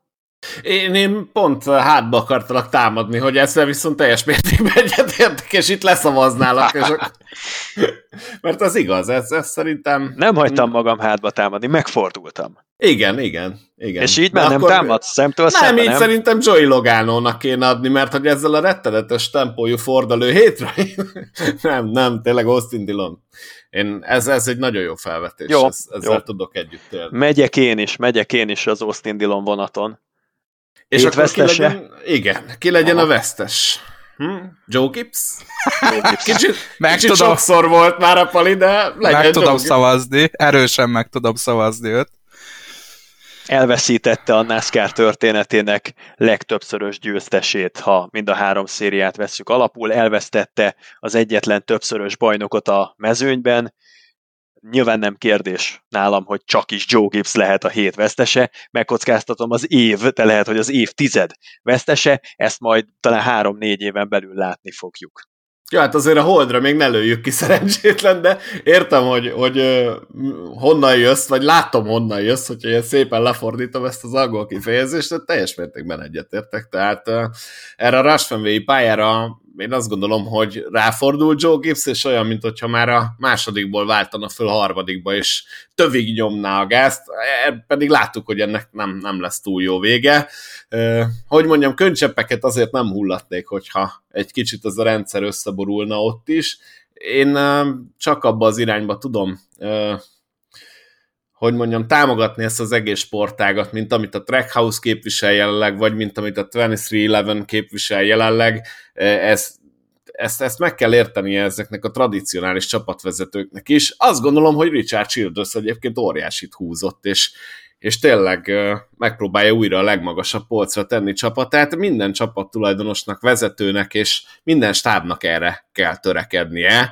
Egyre kiélezettebb a harc, jelennek meg az új csapatok, jelennek meg az, az új tehetségek, az új pilóták, akikre bizony-bizony le kell csapni. Nem könnyíti meg a, a helyzetüket a csapatoknak ez a charterrendszer sem, amiről már nagyon-nagyon sokat beszéltünk, úgyhogy Joe Gibbsnek is igen, igen, meg kell húzni a nadrágszíjat, föl kell kötni a gatyát, és bele kell vágni ebbe a küzdelembe, mert nem lehet folyamatosan a Toyota hátszelével vitorlázni. Még annyit szerettem volna hozzáfűzni, hogy ha lehet hét kis vesztesét hirdetni, akkor azért Tyler Reddicknek nagyon csúnya mostanában. Azt gondolom a, a, a renoméja ott gárdán belül. Annak ellenére, hogy élete legjobb szezonját futja, kétszeres győztes, olyan mostohán elbánt vele Richard Childress, amit nem biztos, hogy megérdemelt Reddick. Jó, persze, valamelyest rászolgált, de ez a válaszlépés, hogy elveszik tőle a nyolcas rajtszámot, és gyakorlatilag ilyen újságírói kérdésekre mondják, hogy persze lesz egy charter és lesz egy harmadik alakulat, de arról nincsen semmiféle bejelentés, se a rajtszámról, se arról, hogy ténylegesen megvan a charter. Nagyon nehéz ezt nem úgy értelmezni, mint sem, hogy Rediket Richard Childress csak eszközként használja annak érdekében, hogy Danny Hamlinéket arra kényszerítse, hogy megegyék, amit főztek, és valahogyan tető alá hozzanak Rediknek egy 2023-as szezont, mert máskülönben én azt is el tudom képzelni Richard Childress-től, hogy fogja magát, és berakja valami szatellit alakulatba egy neve nincs helyre, ahol nem lát bele a Sevinek a főbb munkálataiba Tyler Rediket, és ott kukoricán térdepelteti egy éven keresztül csak azért, hogy ne úgy eressze el 2023 novemberében Danny Hamlinékhez, hogy minden tudással fel van vértezve, és teljesen up to date. Erre szokták azt mondani, hogy visszanyalt a fagyi, azt gondolom. Nagyon jó, Zoli, hogy ezt elmondtad, mert egyáltalán nem értek egyet. Tyler Reddick minden uh, cseppjét megérdemli ennek a kis méregnek, amit Richard Childress le fog tolni az ő torkán. Azt gondolom, és továbbra is tartom azt a véleményt, hogy a, a bejelentés Danny Hamlinnel az egy teljesen uh, inkorrekt lépés volt Tyler Reddicktől, hogyha ha nem jönnek ki csapaton belül, akkor tényleg beszéljék meg, vagy találjanak ki valamit én, én ezt teljes hátba döfésnek tartottam akkor is, és tartom most is, viszont Richard Childress megmutatta, hogy ő még mindig nem az az öreg ember, akit úgy hátba lehet szurkálni, nem gondolom, hogy, hogy Reddicknek különb bánásmódban kéne részesülnie, mint amiben Richard Childress őt most helyezte, és amilyen szituációban őt most rakta, maximálisan megérdemelt. Ezt, amit a Reddick idén megcsinált vele, ezt teljes mértékben nem így kellett volna csinálni, gyakorlatilag mindent elrontott, minden lépését ezzel kapcsolatban. Persze hibázni lehet, nem is akasztották föl Tyler Rediket, azt gondolom, hogy támogatják is, ez a Richard Childress Racing érdeke is az idei évre, de ezt magának főzte, úgyhogy egye. Annyi, hogy Redik védelmében szóljon, hogy olyan szempontból menthető ennek az egésznek a lebonyolítása, hogy mégis másfél évvel korábban bejelentette a 2024-es terveit. Ez, én azt gondolom, hogy ha fű alatt zajlik, titokban, füstös szobákban, ahogy szokták mondani, és rejtve marad Richard Childress elől, az még kevésbé korrekt lett volna. Tudom, hogy soha nem fogja megkapni a piros pontot, ezért Tyler Reddick, én csak mondom, hogy ez még mindig egy gerincesebb, egyenesebb módja volt. Nyilván nem a szóba jöhető módok közül a leggerincesebb és a legegyenesebb, ebben igazad van, és én is elítéltem Reddicket, ennek a podcastnek a perceiben, viszont azt azért ne vitassuk el tőle, hogy másfél év alatt egy Richard Childress szintű csapatfőnöknek meg kell tudni felállni a padlóról, vagy fel kell tudni állni a padlóról, és Redik nem hozta őt teljesen kényszerhelyzetbe. Mi sem bizonyítja jobban, hogy Richard Childress ebből a helyzetből főnix madárként támad fel, tehát hogyha Reddick nem indítja el a dominókat, akkor most ez az egész nincsen, és a Richard Childress Racing az megreked egy ilyen Austin Dilloni, meg egy, meg egy másik versenyző, aki, aki, aki valami, nyilván nem Kálbusz szintű tehetség, hanem, hanem valami gyengébb, tehát egy ilyen szinten megrekedt volna, és ezt az egészet kiváltó okként Redikre lehet furcsa mód visszavezetni.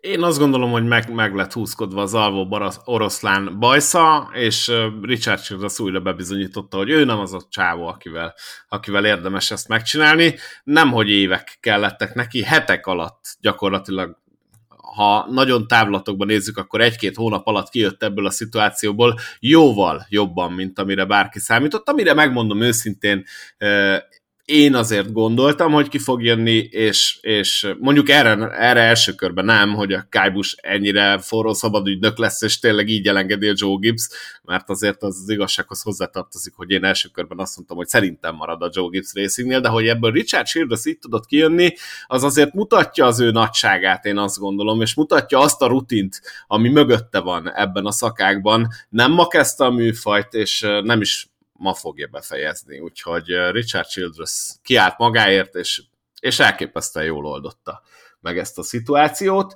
Ami még hátra van nekünk mára, az nem más, mint a fantazi, ahol Zoli, hát gratulálok újra, egy kis előnyhöz jutottál. Baszko, hát köszönöm szépen. Vártam is, hogy mikor hozott szóba. Jövök, azért jövök. Most újra fölkerült a második helyre, de ott a második és a harmadik hely között nagyon-nagyon szoros a csata. Hát egy picit, picit mellé mentek a tippjeim, de, de azért jövünk, jövünk még. Még nem engedünk el téged annyira.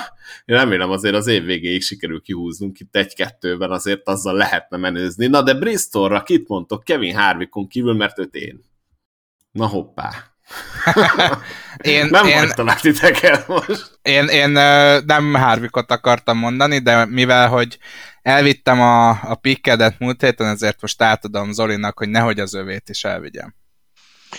Oké, okay, rendben. Én most mondok egy bátrat. Kyle Busch. Szerintem Kyle Busch. Minden észérv az ellen szól, hogy Kyle Busch-t betegyem a csapatomba, és nem is szoktam ilyen intuitív döntéseket hozni, tényleg, az élet semmilyen területén, de most van bennem valami, ami, ami azt mondatja, hogy megcsinálja ugyanazt, mint amit Matt Kenseth megcsinált Joe gibbs hogy fityiszt mutat. Ugye Matt Kenseth, amikor elveszítette az ülését a Joe Gibbs Racingnél, akkor az utolsó előtti versenyén megszakított egy hosszú nyeretlenségi sorozatot, és úgy búcsúzott el Joe Gibbs-től, hogy még azért egy fricskát odatolt, azt mondta, hogy tessék, megmutatom neked, hogy ki az, akit elengedtél. Látok egy ugyanilyen forgatókönyvet Kyle Busch kapcsán is, azt hiszem úgy lenne neki a méltó, a lelépti eh, produktum, meg az elköszönés, az úgy lenne igazán Kyle Bushi, Kyle Bushhoz méltó, hogyha fogná magát, és valamelyik emblematikus versenyt megnyerné. Tehát, eh, ha nem is egy bajnoki címet vizionálok, mert ahhoz azért túl sok mindennek kellene csapatszinten, meg organizációs szinten is betalálnia, de hogy az egyik legerősebb pályáján, itt Bristolban, menni fog a győzelemért, és esélye lesz nyerni, az, az, az számomra majdnem bizonyos. Hát ha hiszed, ha nem, Zoli. Elvittem? Elvitted. Yes, én, is, én, is, én is Kájbost mondtam volna, viszont nem véletlenül tartogattam egy, egy tartalékversenyzőt, aki pedig nem más, mint... Elvigyem mint, azt is? Csészeliott? Jó? Igen, egy Csészeliott. Csészeliott. Nem, nem, BJ McLeod. Na, csak a Motorsport Games miatt se választom be BJ McLeodot. Nekem valami... elfogyott már. Három, két verseny alatt elment az öt. Elment az öt. Raktam mindenhol, meg egyszer garázsba, és azt is Ah, Istenem, a, a jó kis 78-as autó, a szemnapokat megélt 78-as autó. Uh, igen, tehát Chase Elliot, uh, én azt gondolom, hogy uh, irrealisztikusan rossznak néz ki az a tavalyi eredmény, pont, pont ugye a Hárvikos történet miatt, és akkor Chase Elliot és Harvick között dölt el a, dölt volna a, a győzelem sorsa. Úgyhogy Elliotnak uh, nincs akkora szüksége a győzelemre, azért nem, nem nincs olyan tragikus helyzetben, annak ellenére... Lassan van, bocsánat, de azért lassan már van. Hát, figyelj, neki a három fordulóból kettőn gyakorlatilag nulláznia kellett volna, és hát sokaknál, tehát azért, azért akkora a távolság, az a 20 pont, ki kell esnie Csészeliatnak, hogy, hogy itt neki bármi problémája legyen, ami szerintem nem fog megtörténni, mert szerintem nyerni fog. Tehát nem csak a fantasy pikkem Csészeliat, hanem a győztes pikkem is ő. Na, jó, akkor ezt kibeszéltük, ezt vasárnapról hétfőre ilyen lehet látni, jól tudom, egy óra 30 Szombatról perc. vasárnapra. Szombatról vasárnapra? Szombatról vasárnapra jövünk az Arena 4-en és az Arena 4 pluszon is. No, hát akkor mindent tudtok, drága hallgatók. Nagyon szépen köszönjük, hogy eddig velünk voltatok. Aki, ugye szoktam mondani, aki nem jutott el idáig, az meg úgysem hallja, de kövessetek be minket a 500miles.hu-n, írjatok, kommenteljetek, olvassuk, higgyétek el, próbálunk válaszolni, adott esetben még itt a műsorban is. Kövessétek az Arena 4-en a NASCAR-os fejleményeket, ugyanis magazin műsor is van a héten. Én még továbbra is azt javaslom, hogy próbáljátok valamilyen úton, módon beszerezni ezt a dokumentumfilm sorozatot, ami a Race for the Championship névre hallgat, és találkozunk a jövő héten is. Köszi szépen, hogy itt voltatok velünk. Sziasztok, hello, hello! Hello, sziasztok! Sziasztok!